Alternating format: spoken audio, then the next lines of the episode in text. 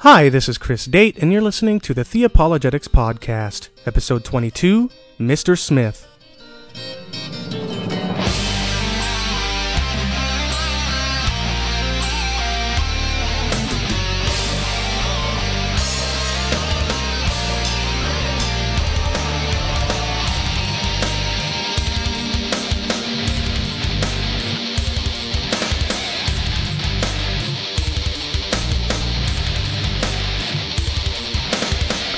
In episode 21, you listened to part one of my interview with Joel Groat, and because we're going to be continuing that interview in this episode, I'll skip any intro material and I'll just try to catch you up with where we left off. We learned a little bit about Joel Groat and the Institute for Religious Research. We talked about some of the doctrines within Mormonism that most deviate from the historic Christian faith including the teaching that God was once a man and that his father, uh, his God was once a man and that his God was once a man, stretching back into eternity. We talked about the Mormon view of salvation, that it is um, uh, that it includes works if you want to become a god of your own. And we talked about how, although originally the Mormon um, church viewed itself very much as uh, distinct um, religion from the rest of Christendom, which it viewed as very apostate and from Satan, in modern times it has instead tried to paint itself as just another denomination within Christianity. Um, and that left led us into the next half of the interview where we start to talk about the history of the Mormon Church and about Joseph Smith. So with that, let's move right into part two of the interview. Pleased to meet you, Mr. Smith.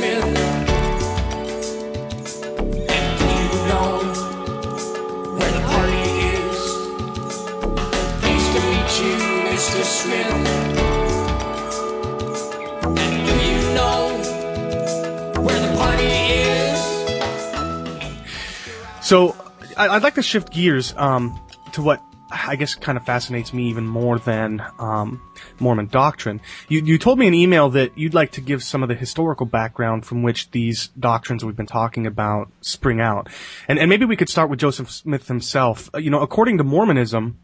Who is it that Joseph Smith was, and, and what is his story? What's the official, and I'm using quotes, uh, story of the beginning of the Church of Jesus Christ of Latter-day Saints? The official story is Joseph Smith, um, in 1820, as a 14-year-old boy, is um, looks around and there are religious revivals occurring around him in his town, and he sees all this confusion over religion. And so, as a young boy who wants to know which church is really the right one, he's concerned about his spiritual state, and he's not sure where to go. And so he looks at James 1 5 that says, If you lack wisdom, ask God. And the Mormon story is he decides to do that. And so he goes out into um, the woods to pray. He goes out into what has now become known as the sacred grove, but he goes out away from his house into a grove of trees. And there he prays to say, God, you know, which of the churches should I join? And even says, you know, and it never even occurred to me that they were all wrong. And according to his testimony, according to what's become the official story, um, what happens is in that act of praying, both God the Father and Jesus Christ appear to him in kind of a waking vision where he sees both of them as men standing side by side. And the one points to the other and says, This is my beloved son, hear him. And when Joseph asks which of the churches he should join, the answer he gets is, Don't join any of them. They are all wrong. All their creeds are an abomination to me, and all their professors, not meaning like professors as a university professor, but in that, in the 1800s, the term professor meant anybody who professed the creeds or the doctrines of the churches. So any believer, all their professors are corrupt. Um, they come near to me with their lips, but their hearts are far from me. So Joseph receives from God himself an indictment against all of Christianity that's existent. There is no true faith on the earth. And that now as a young boy, he's going to be called to restore that. And um, three years later, he has another vision where the angel Moroni appears in his bedroom. And this time the angel appears to tell him that God has a special work for him, that there is a record, um, a history of the of the ancient Americas written on plates of gold, and that Joseph's job, his calling, is to go find those plates and to unearth them and then to translate them into what will become the Book of Mormon. And it takes him four years of having to go back. And each time he goes back, um, every year in the fall, the angel says, "No, it's not now." And then finally, um, finally in the in the fourth year in 1827, uh, the angel says, "Okay, now it's time." Um, he gets the plates. Excuse me, has to hide them from the people that are trying to get them from him, and he starts with the help of various scribes to um, translate them. Joseph doesn't write the Book of Mormon; he dictates it, and so. And, and the main, the pictures that the Mormon church shows are typically show Joseph Smith sitting at a table with a candle burning. Um, he's got gold plates open in front of him, uh, kind of bound in these big brass rings. And he's got somebody beside him writing as he pores over the plates and receives from God because they're written in Reformed Egyptian. They're written in an unknown language. But Joseph is given special ability by God to, to read and translate and dictate. And then his scribe, the primary scribe was Oliver Cowdery, um, writes it down. And once he's dictated all this, it um, goes to print. And in 1830, the book is printed and begins to get distributed, the Book of Mormon. And in that same year, Joseph Smith um, officially starts the church. He, it was just called the Church of Latter-day Saints at that time. And it's primarily um, family members and um, close friends that start this new church Yeah. and from there um, it grows. And Joseph gets revelation for people. Um, he begins to develop doctrine, and as he sends people out to proselytize and to spread the Book of Mormon, um, more and more people are drawn to the message that this is the restored church on earth. And it's the latter days. Um, the church changes its name later on to the Church of Jesus Christ, and then undergoes a final name change um, to become uh, the amalgamized name, the Church of Jesus Christ of Latter-day Saints, and then that becomes their identity. And they're called Mormons because they have the Book of Mormon. Yeah. So, so they're this group, and they have this this Book of of Mormon. So these are the Mormons, and that's kind of the nickname that is stuck. And I've noticed, interestingly enough, that after probably five or six years of attempting to really distance themselves from that name, they've now come back around full circle and are totally embracing it because hmm. their big ad campaign where they have Mormons talking about who they are and the kind of lives they live always ends with the same tagline. You know, my name is so and so, I do this, and I'm a Mormon. So uh, evidently they've decided that rather than try to buck the flow of, of culture, um, they're going to embrace um, the name Mormon again. And um, they still don't like it to be called the Mormon Church. They prefer Church of Jesus Christ of Latter Day Saints or the Latter Day or the LDS Church. Yeah. Um, but it looks like so that's kind of, that's the official that's the official story of how it got started and how it grows. And and part of that story is that um, Joseph also has a couple of other revelations. He has John the Baptist appear to him, and John the Baptist gives him the Aaronic priesthood. And then sometime later, Peter, James, and John appear to him, and they give him the Melchizedek priesthood. So now Mormonism is restoring um, the lost church, and with that restoration comes a restoration of priesthood power, the power and the authority to act on the behalf of God, which has been totally lost since the beginning of the church through these priesthoods. And so now they have both the Aaronic priesthood, like from the Old Testament, and the Melchizedek priesthood, which is mentioned in Hebrews. And now with those two priesthoods, they have authority. And they're the only ones with authority to baptize, to give the Lord's Supper, communion, um, to establish churches. Um, so, I mean, obviously, you can go into more details of the story, but in terms of the founding, that's the official story. Sure. Yeah, you almost don't know where to begin, but uh, you know, I, I guess um, when I was first learning about Mormonism at the Institute for Religious Research, um, what I discovered was that in a number of ways, this sort of church sanctioned account of its past and that of Joseph Smith isn't really historically accurate. And so maybe we could start with Joseph Smith, himself. Who was who was Joseph Smith before uh, he rose to no- notoriety? Sure. Uh, and that's that's the other thing that's foundational for people to understand when they look at Mormonism is um, Mormonism has systematically sanitized um, its history over the years, um, looking to exclude or cover up or simply not talk about those things that would in any way detract from its claims to be what it claims to be. And so in the process of that sanitization, yes, um, you realize that the the historical story is is very different. So to start with Joseph Smith, um, what we know of Joseph Smith in his past was that um, they're a fairly poor family, um, and they were very involved in a variety of enterprises to sustain themselves.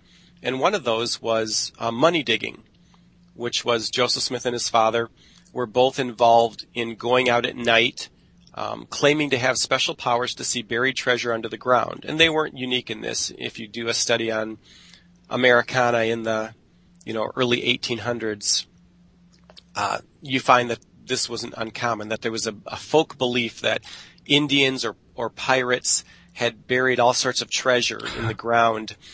And these treasures were supernaturally protected. In other words, they weren't easily detected because most often they had spirits set to protect them. So, but if you knew the right incantation, if you knew the right um, rituals, you could kind of bind the spirits long enough to get the treasure. Because if you didn't, the spirits, even if you were close to the treasure, could grab it and move it away under the ground, and the treasure would shift. And you know, we look at that and we go, "Wow, that's really."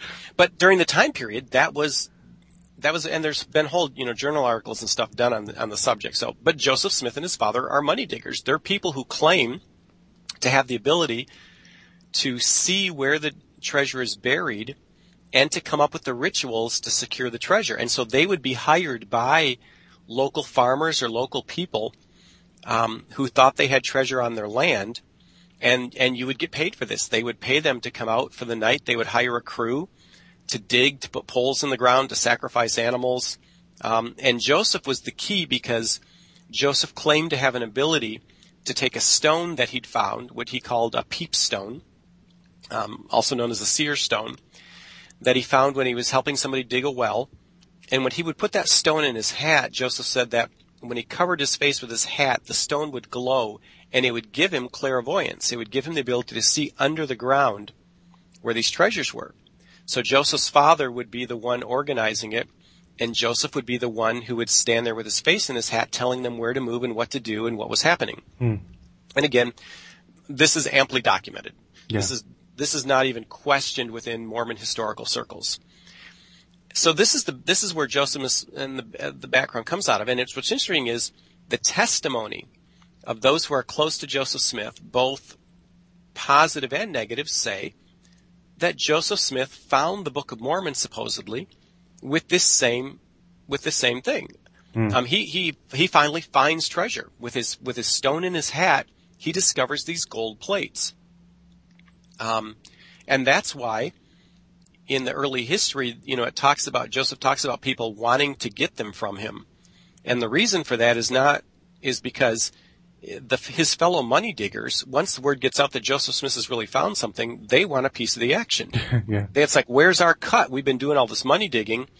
You don't have a right to keep this treasure just to yourself that you supposedly found. So, um, the testimony of how the Book of Mormon is produced is very different from what the Mormon Church portrays in its graphics. And on our website, we have a whole article um, called Translation or Divination, where we track through the historical testimony of people who were involved closely, mostly friends or family, when Joseph Smith was translating. And the unanimous testimony is Joseph Smith produced the Book of Mormon the same way he looked for treasure. He put his stone in his hat, he covered his face with his hat, and looking in the hat, um, the letters or the words of the gold plates would appear and he would dictate the translation that would appear like word by word in the hat. Um, which is why he can't write the Book of Mormon. He has to have somebody take dictation because he's got his face in his hat and he's reading what he's seeing in the hat. Yeah. Um, and and that's the that's the common that's the story. I mean, that's friendly eyewitnesses. Yeah. Um, and unfortunately, that you don't see missionaries walking around with you know graphics of Joseph Smith sitting with his face in his hat producing the Mormon Right. for for obvious reason because anybody looks at that goes, um, there's some big problems. One, um, it really looks like a scam. If it's not a scam, then the supernatural power to do this is not from God because God is already in Deuteronomy, um, I believe it's chapter 18, has already soundly condemned any sort of occultic practices, including divination and clairvoyance, and and so for Joseph to use an occultic form to produce a scripture from God is is totally inconsistent and totally um, out of character with God and how He reveals Scripture. Yeah. Um, so, not to mention, it raises a whole you know course of other issues about what's actually happening there. Sure. Um, so, when it comes to Joseph Smith and the Book of Mormon, that's a really a key piece to why we have a reason to seriously question the Book of Mormon and outright reject it before you even get into the content. Um, the other thing you find is there is no evidence for Joseph Smith's first vision occurring in 1820, like he says. In fact, there are a half a dozen different variations on the story of how everything got started. And they, Joseph changes how old he is, he changes his reason for seeking, and uh, we have a we've developed this. We have a whole article on our website that kind of shows the progression of the stories. Mm. And when you look at the progression of what Joseph told or what his close associates told, you really kind of see a developing of, well, it all started with, you know, money digging. And really the Book of Mormon was protected by a spirit, um, a toad that transformed itself into a man that knocked Joseph on his keister when he tried to get the plates which would have been very consistent with the idea of a spirit protecting a treasure and from his money digging background. Sure. But as soon as people start to listen to him, he starts changing it, and it goes from being a spirit, you know, a toad becoming a man's spirit, to an angel. And then it becomes not an angel in the context of money digging, it becomes an angel which appears in his bedroom to tell him where to go. Hmm. So, you know, so there's this slow progression of what's happening, and then it becomes you know, several angels who appear. And at one point, he inserts this thing where he says, well, actually, no, what happened is I was praying about forgiveness of sins and Jesus appeared to me, which is a story very common to other testimonies of the day that would appear in periodicals where young men would claim to have a visionary experience of Christ when they were, you know, convinced of their sinfulness and Jesus would appear to say your sins are forgiven. And so Joseph has one of these that he inserts in, in 1832 um, that just totally throws everything off. Um, and then he goes back to the story of angels for a number of years, and then finally in 1838, when he's asked to kind of come up with an official history, he brings everything together. Um, the idea of revivals, um, appearing, and so he tries to tie it all together into one neat narrative that incorporates everything. And he pushes his age back to even younger, before it's been 15, 16, 17. The big problem is, historically, when you look at the evidence, nothing fits. Hmm. There are no revivals in 1820 like he's describing. Um, he's got contradictory elements because he says, you know, it never occurred to me that all the churches um, were wrong. And yet, in earlier ones, he says, you know, I'd come to the conclusion that none of the churches were right. Yeah. So, so anyway, you just have this whole mess of, of conflicts and contradictions all coming from the same person, which just has to make you wonder, okay, is this official conglomerate sanitized version, how much tie does it really have in historical reality? And the more you look at it, the more you go, no, um, the most obvious explanation is he's being pushed to explain where all this has come from, and he attempts to write something that draws it all together and really gives it a nice Christian spiritual feel to it. Sure. There, but there's no historical facts to back it up. In fact, quite the contrary. Yeah. So that's very problematic because all of Mormonism is based on this idea of first vision of seeing the Father and the Son. Yeah. Well, now, I, I ordered a, a, DVD several years ago. I think it was several years ago. I ordered a DVD from um, IRR, uh, something about the Book of Abraham, and, and this was really instrumental for me in helping lead a friend of mine out of Mormonism. What what is the Book of Abraham? What do Mormons believe about it, its origin, its discovery, and, and, and in contrast, what do we actually know? Okay, the Book of Abraham is part of Mormon scripture.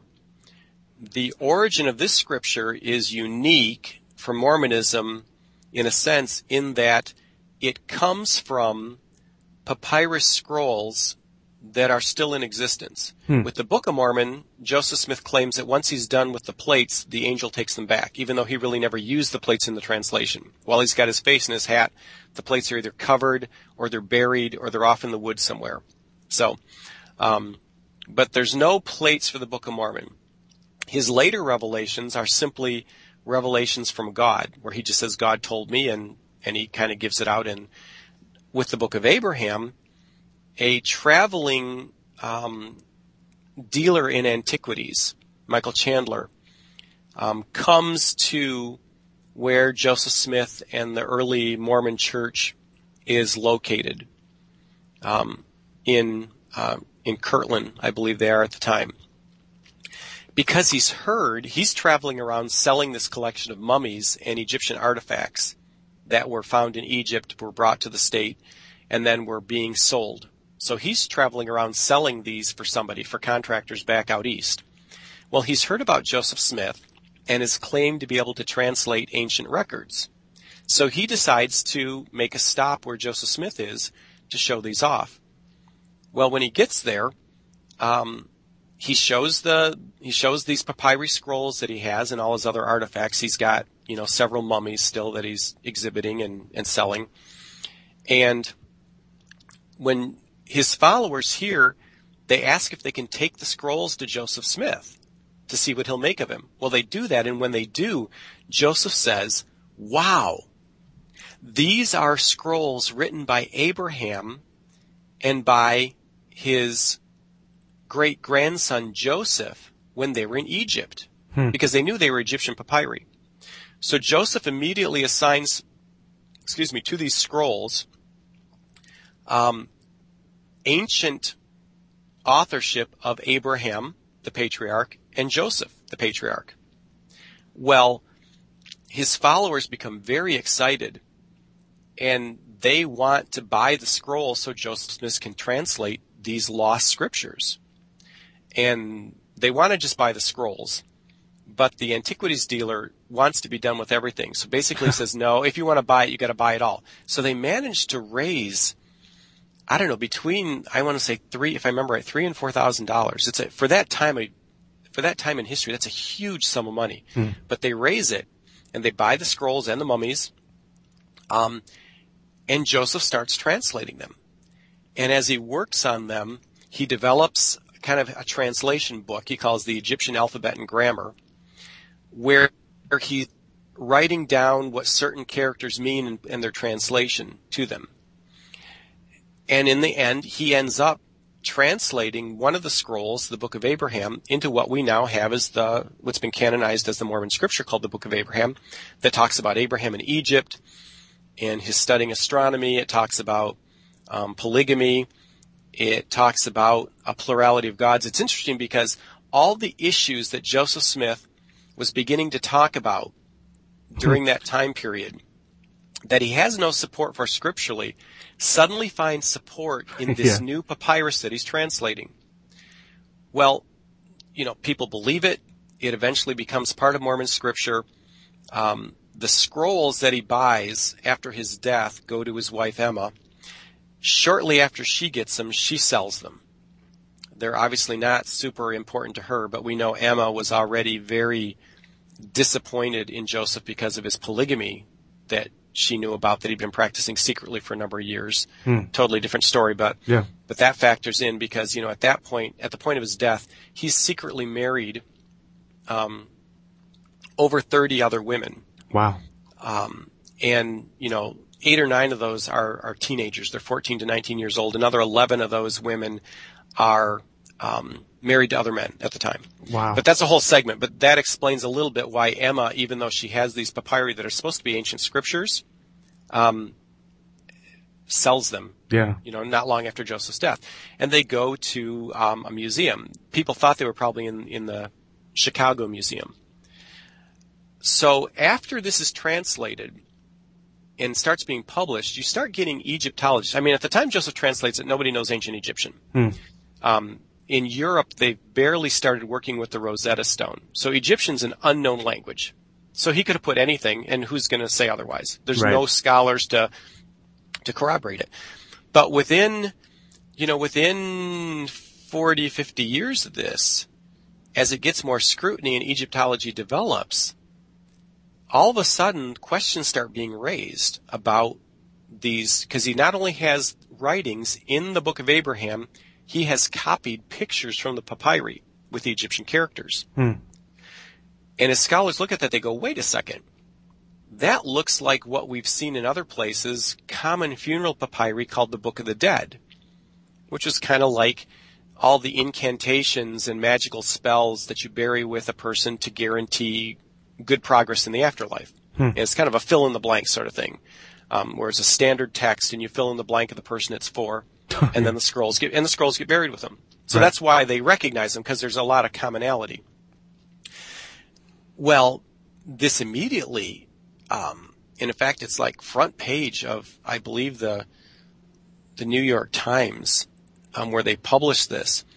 So the Mormon Church has to respond because it's like, you know, what is this? And the response is, well, the original papyri are gone, so we can't really test this because they're lost. And they presume they'd been destroyed in the Chicago fire. Well, fast forward to 1966-67, they're rediscovered at the Metropolitan Museum in New York Wow. and people are really excited. And um, supposedly a guy stumbles on them. We know that several people were in the process of tracking them down, including a close friend of our ministry who's now deceased. He actually had call numbers associated with the papyri, and he was in the process of trying to track him down and get a hold of him. And so I think the true story is people at the museum knew, and even Mormon contacts knew they were being tracked down, and so they arranged for the museum to um, donate them to the church.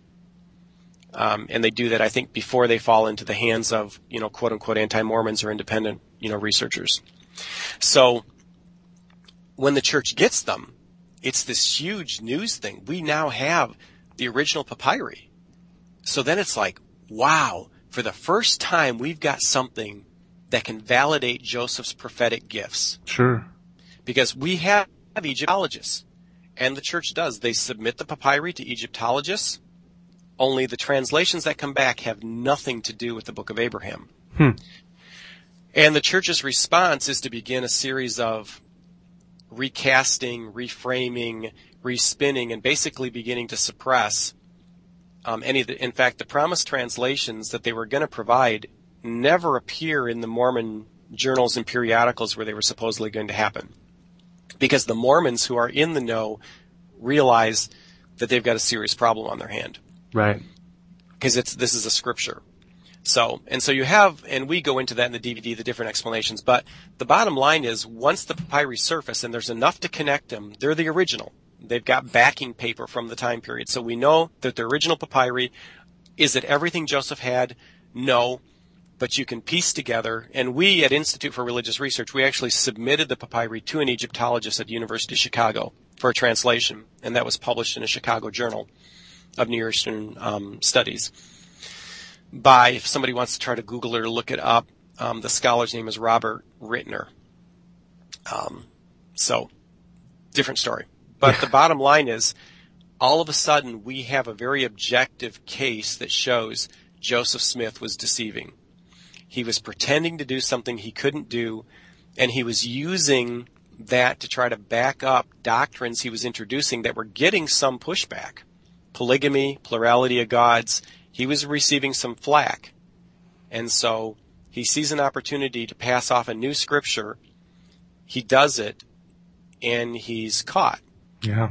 And so, um, it's uh, it's significant because one, it's objective, um, and two, it goes directly to the character and claims of Joseph Smith, and it reflects directly back on the Book of Mormon and his claims to have done that, where we don't really have any objective evidence to kind of to test it by. Sure. Um, not to mention that this whole idea of translation and Joseph's fraudulent claims to do it, you've got evidence of that fraud with what are called the Kinderhook plates. So people want to, you know, investigate the Kinderhook plate incident, Basically, it's some people who want to try to trap Joseph, so they created these bogus plates, buried him in an Indian burial mound, rediscovered him, took him to Joseph and said, what is this? And he said, wow, these are ancient. And he starts, you know, giving some pieces of translation for them. And then they say, oh, guess what? We created these. um, it's kind of like, gotcha. Yeah. So, so there are several little pieces there that when you look, you go, raise serious questions about Joseph's integrity, about his prophetic claims and abilities. Um, and the book of Abraham is simply one of the most clear cut, objective cases, and it's why we produced um, the book and pub- published the book and produced the video. Because for us, it's so important for us that Mormon people recognize that there is significant evidence that Joseph Smith was a fraud. Um, Jesus Smith's Jesus. That's right. Jesus said that there would come false prophets in Matthew 7, and he said, the way you know false prophets is by their fruit. Mm. And their fruit is what's their life and what's their teaching. And Joseph's teaching goes totally contrary to the clear teaching of Scripture on God, man, salvation. And Joseph's life is clearly a life marked by fraud, by deceit, by occultism, by sexual immorality, by a lack of integrity, by cover up. Um, so that's why I say when you take an objective look at the factual historical evidence, it's very hard to come away with any conclusion other than Joseph Smith was a religious fraud and a deceiver. Yeah. And that puts Mormons in a really difficult place, um, both spiritually and especially spiritually, but also culturally and socially. Sure.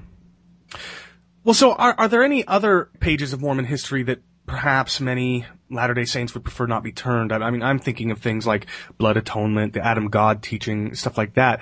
Uh, and then also, how, as you mentioned in the email, does LDS doctrine sort of spring out from all this, the, the church's history?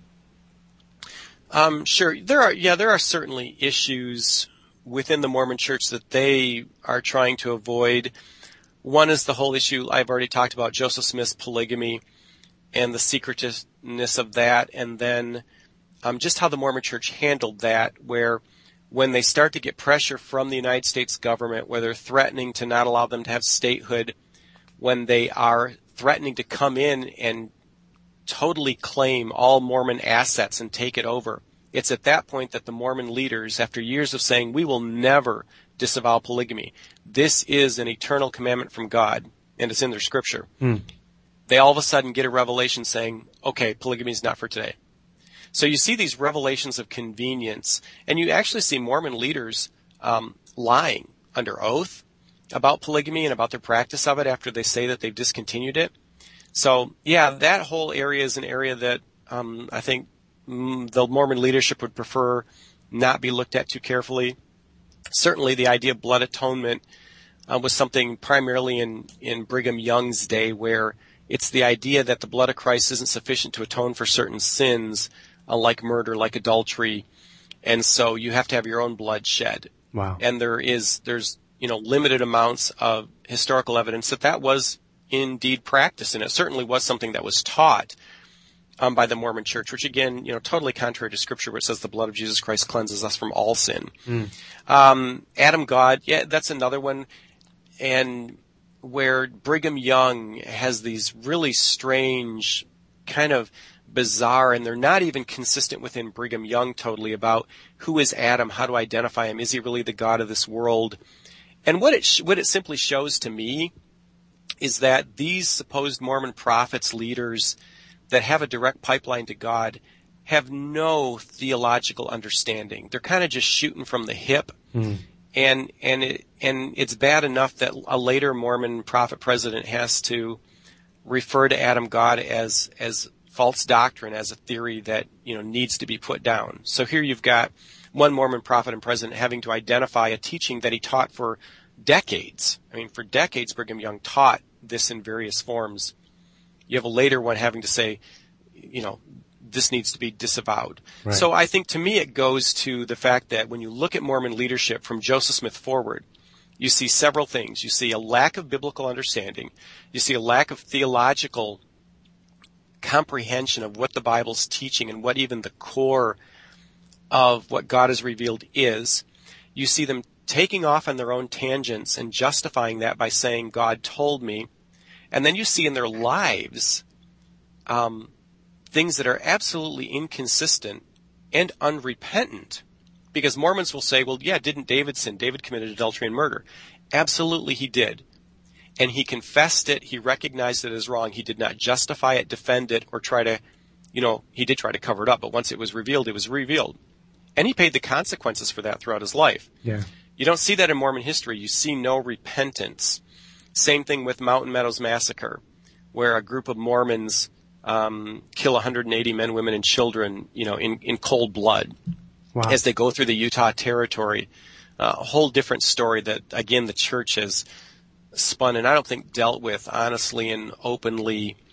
Um, and you've also got things like the foundational elements of the Mormon story, like um, John the Baptist appearing to Joseph that I mentioned, and Peter, James, and John appearing. And when you start looking at the historical record in the scriptures, you find that Joseph backdated that information into earlier revelations. In other words, he gave a revelation in 1829.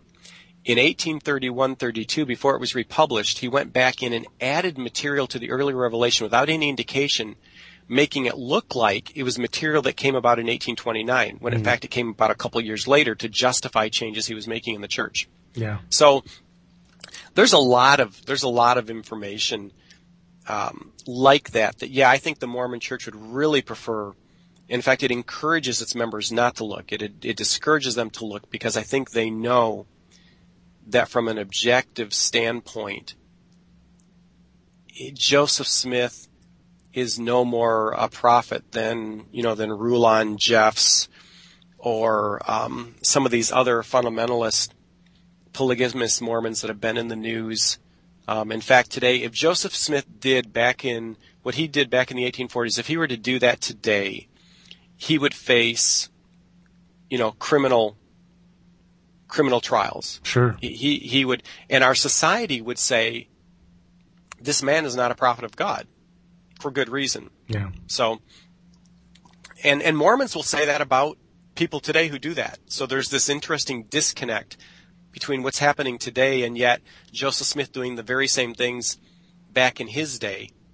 Um, they're willing to they're willing to give him a pass Right. because the implications to their whole religious system are so great. So yeah, there's some interesting disconnects there within within Mormonism. And those disconnects play right into an aspect of Mormon culture that many non-Mormons um, aren't aware of, especially if they've only encountered uh, Mormon people or the Mormon system casually. And that's what I like to refer to as kind of a culture of deception.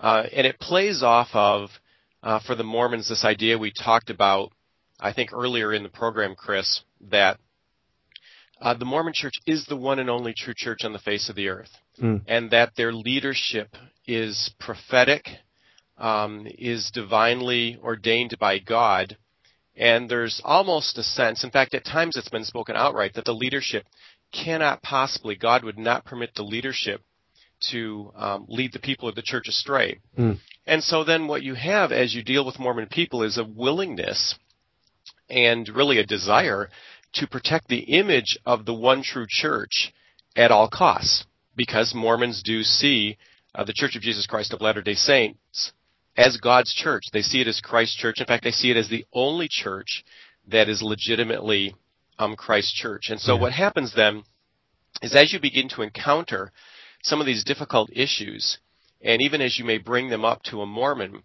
it is not uncommon. And I've had this happen to me all over the world with, with Mormons at all different levels, all the way from just the common person on the street to Mormon missionaries to even um, bishops and stake presidents um, and that sort of thing. And, it, and it's this uh, you present something that you've come across from Mormon doctrine or Mormon history that is disturbing, that has serious implications for the the veracity of the church.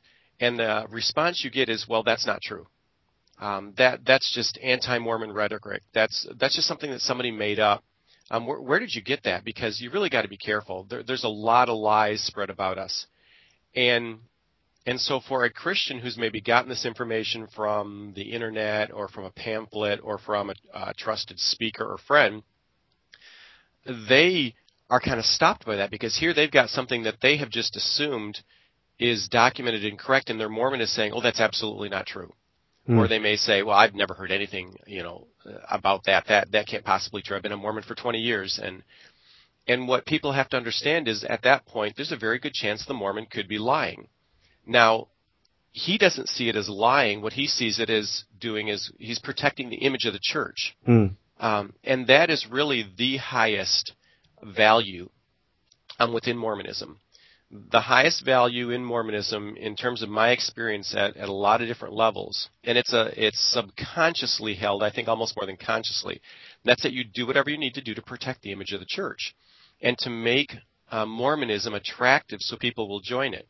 And so, if somebody has stumbled onto, for example, Joseph's polygamy, as an example I've had repeatedly, um, and I've and I've dealt with Mormons in probably about a dozen countries on three different continents, and and I found the same thing true everywhere I go, which is when you raise some of these questions, you get this outright denial, because they think they need to protect the image. Otherwise, if you were to know this ahead of time, you wouldn't join the church, which would probably be true. So, for example, I'm um, I'm in Caracas, Venezuela, and I'm at the Mormon temple opening there, and I'm with a group of Christians from a bunch of different churches, and we're just out on the streets in you know in out around the area where the temple is. We're not on church property at all. Um, but we're close enough that we're getting foot traffic that are going back and forth visiting the Mormon temple. And we're handing out uh, a pamphlet, a tract that we have that's called Our Mormon Temples Christian, which simply looks at the key to Mormon temples and explains things, and it's very well documented. It's very respectful. But as we as we're doing that, we have some Mormon leaders that come from the temple down the street because um, they've heard about what we're doing. We're purposefully only giving material to people who are leaving the church, uh, the temple, because we don't. We're not trying to. You know, this is their open house. We're not trying to rain on their parade, but we do want to inform people. And um, I, I all of a sudden have two or three Mormon leaders and several Mormon missionaries, and probably um, just some people from the street standing around me because they figured out I'm the one that's kind of leading uh, this entourage here. yeah. And and so they start asking me questions and saying, you know, well, why are you guys here? Why are you persecuting us? I say, well, you know, we're really not persecuting anybody. We're answering people's questions. We're not arguing with people. We're simply handing out literature. And um, and as they start to question me, other people kind of start to gather around to listen. And um, one of the leaders says, "Well, what you know, what is it that you have against us? Why, you know, why would you even do this for Christians like you?" And I Mhm. said, "Well, our our concern is that there's information that people aren't getting, and that really, when I look at the teachings of Joseph Smith, it doesn't line up with the Bible. So I have a hard time accepting, you know, some of Joseph's teachings as true and as truly Christian." And of course, the immediate response was, "Well, what do you mean, like what?" I said, well, for example, you know, Joseph Smith taught that God was once a man like us and that he had to progress to godhood, that God hasn't always been God.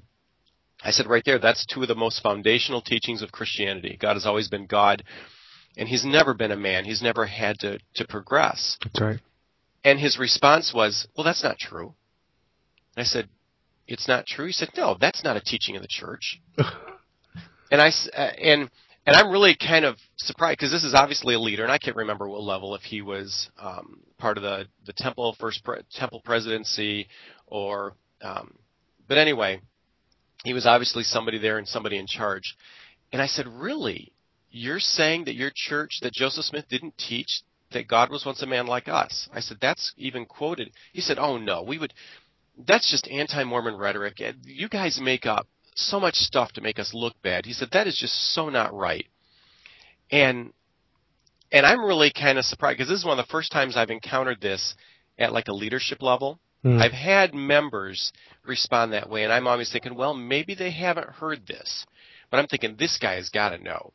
So I just um, said, so really, you're telling me this is not a teaching in the church, and Joseph didn't teach this? He's going, absolutely yes. And in the, in the meantime, I probably got 10, 12, maybe 15 people around, Hmm. and I'm thinking, this guy is denying this because he realizes that probably 50% of the people standing around aren't Mormons And of the other ones that are, there's probably some young Mormons or even Mormon missionaries who maybe don't know about this. Yeah. So um, I took my backpack off my shoulder, and I said, "So really, uh, your Joseph didn't teach?" Yes. And I reached in my backpack and I pulled out my Spanish language copy of the teachings of the prophet Joseph Smith that's published by the Church of Jesus Christ of Latter-day Saints. Yeah. Um, and I'm opening it to page 427, where I have the quote because I'm you know, always expecting this sort of thing to happen. Um, and so I always try to have certain documentation with me on points that people just find hard to believe. I didn't expect it from a Mormon leader. Sure. And the minute he sees what I've got in my hand and he sees me opening the book, his whole tone and rhetoric changes, and he starts saying, "Well, of course that's a teaching of our church." um, yes, Joseph Smith taught that. That was something that was revealed to him by God, and it's very important. And it's actually one of the things that you know shows that we're the only true church because we have this understanding of God that goes back to Joseph in the first vision, and it's like, whoa.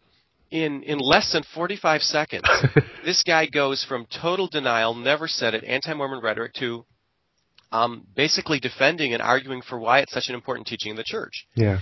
And I, I came away from that counter. I said, "What was going on there?" And and he and the thing is, when he switched over, he did not appear at all chagrined. He made you know no apologies for what he'd been denying previously. He just simply switched gears. Mhm. And when I thought back about that incident later, and I've had that almost identical scenario play out in, like I say, several different countries, and with Mormons at different levels, um, with with the pretty much exact same results. As soon as I pull out the documentation, they realize, oh, they can no longer hope that it's simply their word against mine. Yeah. And I realized, wow, there is a culture within the Mormon church that says we must defend the image of the church at all costs. And if that means lying outright, denying outright things we know are true, if we think those will be difficult for the non Mormon or the young Mormon to accept, then we'll do those in hopes that, you know, we can just kind of, you know, deal with it later Yeah. or that, or that the person who's saying it doesn't have the ability to prove what he's saying. Um, and so, and and that, and there's a trickle down of that all through the church, so that even the average member is willing to do that with his Mormon neighbor or his Mormon coworker. Hmm. So I, I share that not so much to say Mormons are awful people and they lie all the time about their church, because I, for for me, my sense is this is something they do culturally. I mean, Mitt Romney did it on the campaign trail. It was very interesting to watch Mitt Romney be, I think, as straightforward and as direct as he could with questions about his governorship, about even some of his changes in views um, on things like um, abortion. But when it came to anything related to Mormon doctrine, anytime he was asked a question about Mormon doctrine that was going to touch on one of these subjects that implicate it not being Christian or kind of show it to really not be authentic, he shaded or denied or switched the subject. I never heard Mitt Romney give a direct, honest answer about Mormonism in any of the times I watched him interviewed or, Yeah. or that I read. And, and again, I think it's because it's the culture. It's protect the image of the Mormon church at all costs. And I just want our listeners to be aware of that so that when a Mormon says that's not true, that's just anti-Mormon rhetoric, they don't immediately go, oh man, you know, somebody's been lying to me because here's a Mormon and they're telling me. Um, because they will, um, they will do that. And to them, it's a good thing. To them, they're defending and protecting the church. Yeah. So uh, it's just something that um, I've seen and experienced over you know 20 years of ministry that I've come to understand you know better and better. And I have very good Mormon friends um, who still you know do this with me, and uh, we've got a friendship. So I'll kind of call them out and go, hey, wait a second, you know, remember who you're talking to. I've, I've been studying this. I've got all the books, and they're you know at times like, oh, yeah, but you know, if you understand it this way, Right. um, so I just thought that was kind of important for people to to be aware of. So one, they don't immediately think, oh, the information I've been given is suspect, um, but also, but that they be ready to document, um, and that they and that they be ready to say, and if they don't have it, simply say to the person, wow. Um, the follow-up question that I like is this. Okay, you're saying it's not true. if you were to find out that it was true, if I could document, if I could show you beyond a shadow of a doubt from even your own sources that it is true, what implications would that have for your faith? Hmm. And that way you're not accusing them of lying, but you're kind of raising, um, you're upping the ante a little bit. And, and then you wait what they say. And if they say, oh, you know, no, that would be a serious, you know, thing for me. If that was really true, then you say, okay, well, let me do some research and see what I can find. And you do it, and I'm nine times out of ten, we can provide you with, you know, half a dozen things that document it. Um, so anyway, I that that's important, and and I hope that it I hope that it provokes compassion in people, um, and just a greater understanding. We need to very compassionately invite Mormons to look at. it. I don't think it's something we hit them over the head with. I think it's very important that our movement toward Mormon people, with any of this information, is out of care and concern that they know the truth, not because we're so desperate to slam or put down their religion. Do you know what I mean, Chris? Yes. Yeah, Um, absolutely. and and that's my hope. I would hope that none of this information would be used by somebody as a battering ram right. against you know Mormon friends or family members or coworkers. That's you know that's not the point. Hmm. Um, because I have close friends who are Mormons um, that I care deeply about, and and for the most part they're honest, sincere, dedicated people. But many of them remain unaware of a lot of this stuff. Yeah. So Yeah. Well, that sort of answers my next question, which was what sort of attitude that should we have toward them? You know, because I've, I, I, I think I've been guilty of this, of, of using this information as a battering ram, and I, and I feel really bad about that. Um, you know, I think you're absolutely right that, that we should be, we this should be out of compassion that we're reaching out to these people. And I guess the question that I have for you as we begin, we begin to wrap this up is, what can we do when, when we hear a knock at the door and there are a couple of missionaries there, or when we found, find out that a family member or coworker is a Mormon, or as I mentioned earlier, was the case with me when we find out our physical therapist is a Mormon. In these kinds of situations, what can we do um, to reach out to them? All right. Well, I think you there's you need to make a distinction between Mormon missionaries at your door and the person that you've got ongoing contact with, like a friend or a coworker or a physical therapist. So I'll start with the Mormon missionary first. Okay. Mormon missionaries are young, idealistic, for the most part, dedicated, sincere young men who know next to nothing about the deeper doctrines of their church and their own history. Hmm. So when they come to the door, and if you raise issues like Joseph's polygamy or the changes in the first vision, and they say, what? I've never heard anything about that. What are you talking about? They're probably being honest. Um, and we shouldn't think that they're being intentionally deceitful. In fact, I've had Mormon missionaries themselves tell me it wasn't until they got on their mission that they started discovering some of this stuff. And often they discovered it by going door to door to people who were um, sometimes Christians who are more informed than them. so, so what we want to do is remember that. And what our goal at the door with a Mormon missionary is to plant seeds of truth by our attitude and by our information. So I think there's really three things we can do when a Mormon missionary comes to our door. We're kind, we're respectful um, to them first off, um, and tone and attitude says everything, and Sure. a person detects that. So so check your heart, you know, before you check the door Right. ha- having said that, there are a couple of things that we can do at the door, you know, very quickly that I think any Christian can do. And the first is share your testimony of faith in Christ briefly. Who you were before Christ, um, how you came to faith in Christ, and what Christ has been doing in your life um, you know, with the emphasis that this is a gift that we, we receive provided by God because our sin problem is so big. And then the whole assurance of our salvation, the assurance of eternal life in the presence of Heavenly Father. And I like using those terms because that, the term, you know, eternal life in presence of Heavenly Father, to a Mormon, that means that's what they're going for. That's Yeah. the highest level. Um, and having done that, you do a couple of things. Uh, Mormons can't have 100% assurance of where they're going because it's dependent on their works. So they don't know for sure where they're going to end up. Now they, they're pretty much sure they're going to get one of the kingdoms or another. So by talking about our assurance of salvation, we address something that is an internal concern. Yeah. Um, the other thing that we do is I think we kindly challenge them. We ask them how much they've looked into the background of their founding prophet and their church.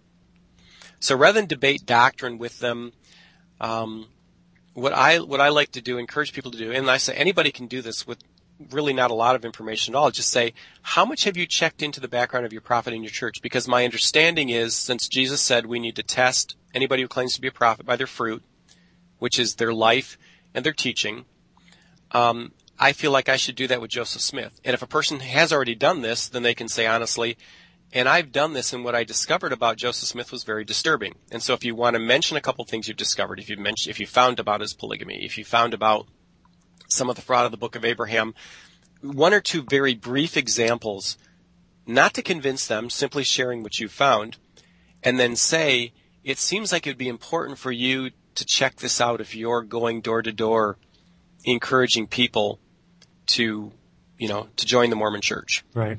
So I, at a very minimal level, now if you want to go beyond that, there's a lot of ways you can go after that. You can um, you can invite them back to begin, you know, studying with you, and and we have on our website we're looking at what the Mormons are studying chapter by chapter, and we're providing um, an answer, a biblical answer to their foundational teaching manual, chapter by chapter. And the Mormons are up to like chapter 21, and so are we.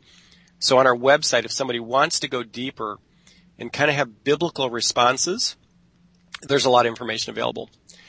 So that's kind of at your door. Um, and you do that with kindness and compassion. And if you're not a strong believer, if you're a new believer, then you keep it really simple and you don't try to, to engage them. Right. Um, in terms of scriptural doctrinal matters, because they are trained to deal with those sorts of things. Now, if it's a coworker, if it's a family member, or friend where you've got long-term relationship, then uh, then it's different. Simply, well, the respect and compassion is still the same, but then I think what you want to do is start learning about them first. What what's a, how did when did they become a member? How did they become a member of the Mormon Church? Are they are they you know born in the covenant? In other words, were they born to Mormon parents? Have they always been a Mormon? Or are they somebody who's only converted in the last two to three years? Mm. How long they've been a Mormon will really radically affect what we present and what we say to them.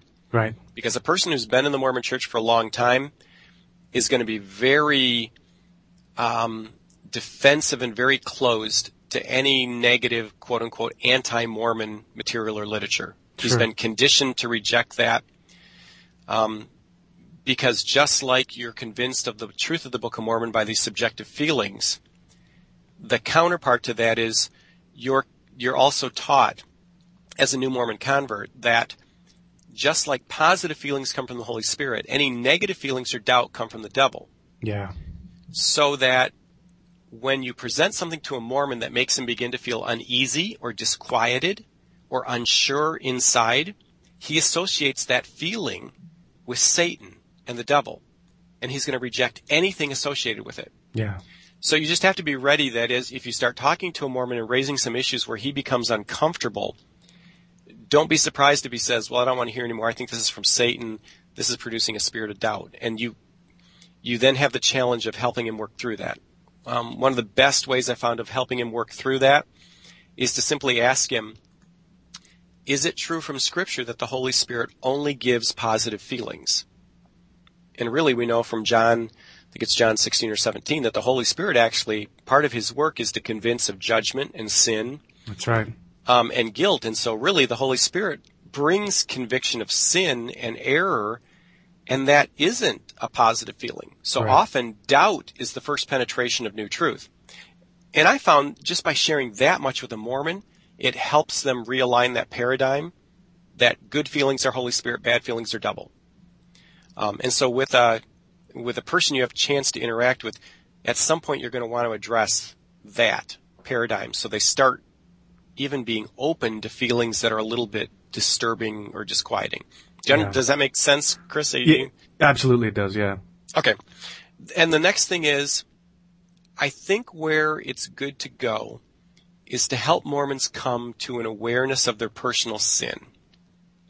Because the Mormon church does not emphasize deep sin, um, sins of the heart, lust, greed, envy, jealousy, um, pride, positioning, manipulation. It's much more focused on the murder, the stealing, the adultery. And so many Mormons remain unaware of how deeply rooted their sin is. And for that reason, they don't see themselves in profound need of, of a salvation that's totally outside their ability to earn it. Yeah. And we have, and we have materials on our website, you know, where people can write to me that are, that are outlined. It's a thing, you know, where people can walk through. In fact, I just had a woman in my office yesterday, um, that I, that I gave this to her and gave it to her because she had Mormons that came to her house and they're going to come back. Um, and she wanted to have something to walk through because this avoids debate.